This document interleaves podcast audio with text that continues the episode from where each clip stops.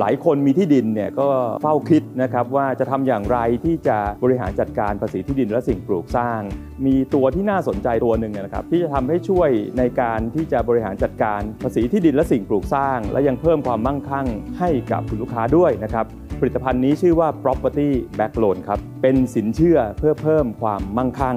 บริหารภาษีที่ดินและสิ่งปลูกสร้าง และมีความน่าสนใจในตอนนี้เป็นอย่างยิ่งครับ Family Wealth Planning ส่งต่อความมั่งคั่งอย่างยั่งยืน Presented by SCB Wealth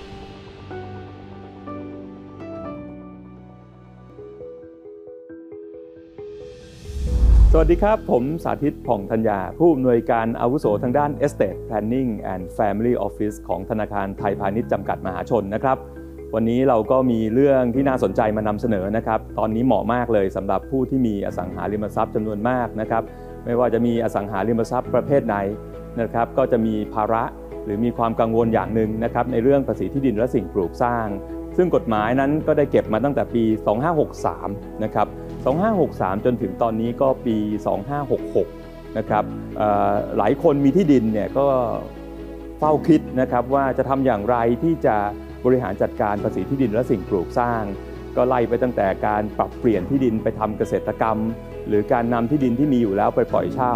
หรือการทำธุรกิจเพิ่มเติมขึ้นมา ในภาวะที่มีความผันผวนทางด้านของการลงทุนในเรื่องของการประกอบอธุรกิจต่างๆนะครับ เพราะฉะนั้นเราจะเห็นว่าว่ากลยุทธ์ต่างๆ นั้นก็มีเป็นทางเลือกนะครับ แต่วันนี้เรามีอีกหนึ่งกลยุทธ์นะครับที่มีความน่าสนใจนะครับ เราเรียกเป็นผลิตภัณฑ์ทางการเงินนะครับ เราเรียกมันว่า property back loan เป็นสินเชื่อเพื่อเพิ่มความมั่งคั่ง บริหารภาษีที่ดินและสิ่งปลูกสร้าง และมีความน่าสนใจในตอนนี้เป็นอย่างยิ่งครับ แล้ว property back loan มันคืออะไร มันเป็นสินเชื่อประเภทหนึ่งที่ใช้ในกรณีที่ลูกค้านั้นมีกรรมสิทธิ์ในอสังหาริมทรัพย์อยู่แล้วนะครับ อสังหาริมทรัพย์หรือที่ดินสิ่งปลูกสร้างพวกนี้อาจจะเป็นลักษณะของการทำธุรกิจอยู่แล้ว หรือเป็นที่ดินรกร้างว่างเปล่า หรือเป็นที่ดินที่ใช้ประโยชน์อื่นๆนะครับ ก็สามารถที่จะมาจดจำนองกับธนาคารได้ เพราะว่าธนาคารก็พอรับจำนองเสร็จธนาคารก็จะพิจารณาถึงหลักประกันนี้ แล้วก็ดูมูลค่าที่เหมาะสมในการปล่อยกู้คำว่ามูลค่าเหมาะสมในการปล่อยกู้อาจจะดูที่ประมาณ 60-70%สมมุติว่าผมมีตัวอย่างนะครับว่าในกรณีของอสังหาริมทรัพย์ ราคาประเมินราชการอยู่ที่ 100 ล้าน แต่เวลาประเมินจริง ธนาคารอาจจะมองที่สูงกว่านั้น อาจจะยกตัวอย่างสักประมาณ 150 ล้านบาท ทีนี้มันจะมีหลักการที่เรียกว่า loan to value ก็คือมูลค่าสังหาริมทรัพย์ 150 ล้านบาท ตามราคาประเมินที่ธนาคารประเมินให้นั้น อาจจะนำมาเป็นหลักประกันนะฮะโดยมีการปล่อยกู้ได้ประมาณ 70%หากเราเอา 70%ไปคูณกับ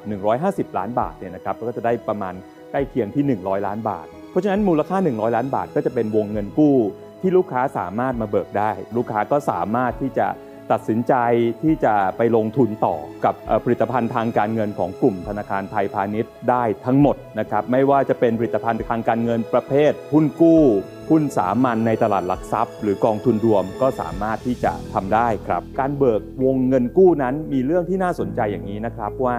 ลูกค้าไม่จำเป็นต้องเบิกวงเงินกู้ทั้งหมด นะครับอาจจะค่อยๆเบิกตามระยะเวลาที่เหมาะสม อย่างเช่น เรามองว่าอตอนนี้ถ้ากู้ไปเพื่อซื้อผลิตภัณฑ์ทางการเงินประเภทหุ้นกู้ หรือหุ้นสามัญในตลาดหลักทรัพย์ แต่ตอนนี้บรรยากาศการลงทุนอาจจะไม่เหมาะสม เพราะฉะนั้นยังไม่ต้องรีบเบิกวงเงินกู้นะครับการที่มีวงเงินกู้ไว้ก็ไม่ได้มีค่าใช้จ่ายกับคุณลูกค้าแต่อย่างไรนะครับแต่ประเด็นที่ลูกค้าที่มาทำ property back loan ไปเนี่ยนะครับ ก็มักจะคิดถึงว่า เอ๊ะ แล้วเรามีค่าใช้จ่ายที่ต้องไปจดจำนองหรือเปล่า อันนี้ต้องตอบว่ามีนะครับ ค่าจดจำนองเนี่ยจะมีมูลค่าสูงสุดอยู่ที่ประมาณ 200,000 บาท และอากรสแตมอยู่ที่ 10,000 บาทนะครับ เพราะฉะนั้นกรณีที่มาเข้าโครงการ property back loan นั้น คุณลูกค้าจะมีค่าใช้จ่ายที่เกิดขึ้นอยู่ประมาณ 210,000 บาท โดยประมาณนะครับ แม้ว่าจะไม่เบิกวงเงินกู้ก็ตามนะครับ แต่ถ้าหากว่ามีการเบิกวงเงินกู้ไปเนี่ย มันก็จะมีภาระดอกเบี้ยเดินตามนั้น ทีนี้ในเรื่องต่อมาเรามาดูในเรื่องดอกเบี้ยกัน ดอกเบี้ยจะประมาณเท่าไหร่ อันนี้เป็นไฮไลท์ของผลิตภัณฑ์นี้เลย เนื่องจากว่าผลิตภัณฑ์ property back loan นั้นจะสามารถที่จะนำเสนอดอกเบี้ยที่ถูกได้ในระดับหนึ่ง อย่างยกตัวอย่างตอนนี้ดอกเบี้ยอยู่ที่ประมาณอ่า3.7%ที่ให้กับ property back loan นะครับของผลิตภัณฑ์นี้ ซึ่งไปเปรียบเทียบกับ MRR ที่อยู่ที่ 6%กว่าๆเนี่ยจะเห็นว่า property back loan จะให้อัตราดอกเบี้ยที่ถูกกว่า หลังจากนั้นลูกค้าสามารถที่จะจ่ายดอกเบี้ยที่ประมาณ 3.7%แต่ว่าสามารถไปหาผลตอบแทนที่มากกว่า 3.7%ตัวอย่างก็คือสามารถไปหาผลิตภัณฑ์การลงทุนนะครับไม่ว่าจะเป็นหุ้นกู้อนุพันธ์นะครับกองทุนรวมที่ผสมมาแล้วนั้นสามารถจะให้ผลตอบแทนที่มากกว่า 3.7%สมมติตัวอย่างหาผลิตภัณฑ์ทางการเงินที่ให้ผลตอบแทนประมาณ 5%ต่อปีนะครับ เวลาเราดู 5%เปรียบเทียบกับดอกเบี้ยจ่ายกับธนาคาร 3.7%นั้นจะมีส่วนต่างที่ประมาณ 1.3% 1.3%นั้นลูกค้าจะไปมองที่ภาษีที่ดินสิ่งปลูกสร้าง ซึ่งถ้าเป็นที่ดินรกร้างในปี 66 นั้นก็จะประมาณ 0.6%เพราะฉะนั้นเราจะเห็นได้ว่า 1.3%ลบ 0.6%เนี่ย มันจะตกประมาณ 0.7%ก็จะเป็นผลตอบแทน สุทธิเข้ากระเป๋าคุณลูกค้าได้ อันนี้เราก็จะประมาณนะครับทีนี้ลูกค้าบางท่านนั้นก็มีวัตถุประสงค์ในการที่จะไปลงทุนในผลิตภัณฑ์ทางการเงินผ่านกลุ่มธนาคารไทยพาณิชย์เนี่ยนะครับเป็นหุ้นสามัญในตลาดหลักทรัพย์ที่มีลักษณะที่ตัวเองมั่นใจ แล้วก็ให้เงินปันผลที่สูง อันนี้ก็น่าสนใจ เพราะฉะนั้น property back loan ก็จะเหมาะนะครับกับใครบ้าง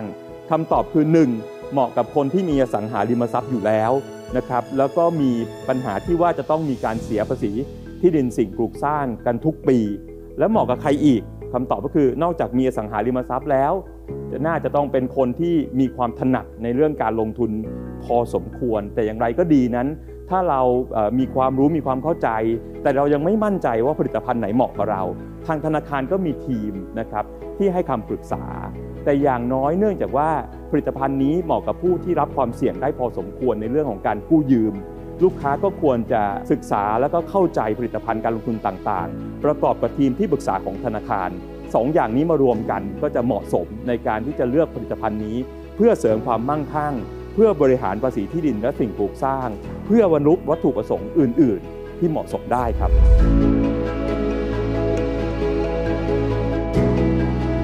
ไม่ว่าจะเป็นที่ดินนะครับ เป็นคอนโดมิเนียมก็ได้นะครับ เป็นบ้านก็ได้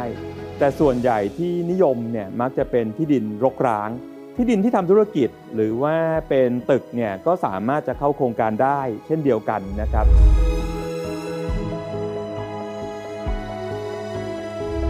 หลักๆ ก็คือค่าจดจำนองนะครับ ค่าจดจำนองเนี่ยเขาคิดประมาณ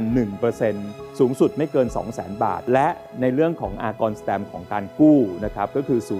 0.05%สูงสุดไม่เกิน 10,000 บาท นะครับเพราะฉะนั้นเราจะเบาพักหรือเราจะประมาณให้เลยนะครับว่า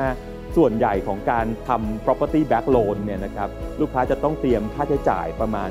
210,000 บาท ที่ต้องจ่ายให้กับหน่วยงานราชการเป็นค่าอากรสแตมกับค่าจดจำนอง แต่ในกรณีที่ตั้งวงเงินแล้วเนี่ยนะครับแล้วก็พร้อมจะกู้แล้ว แต่บรรยากาศการลงทุนนั้นยังต้องรอการซื้อหุ้นกู้ รือต้องรอการจัดผลิตภัณฑ์การลงทุนเพื่อลงทุนในวันนั้น ยังต้องใช้เวลาอยู่ก็ยังไม่เบิกเงินกู้ได้ ตรงนี้ไม่มีค่าใช้จ่ายในการรอตรงนี้นะครับอย่างไรก็ดีเนี่ยนะครับถ้าเมื่อไหร่พร้อม หรือว่าบรรยากาศการลงทุนนั้นเหมาะสมเนี่ยนะครับลูกค้าก็ติดต่อมา ทางธนาคารก็สามารถที่จะปล่อยกู้ได้รวดเร็ว เพราะได้ได้ตั้งวงเงินไว้เรียบร้อยแล้ว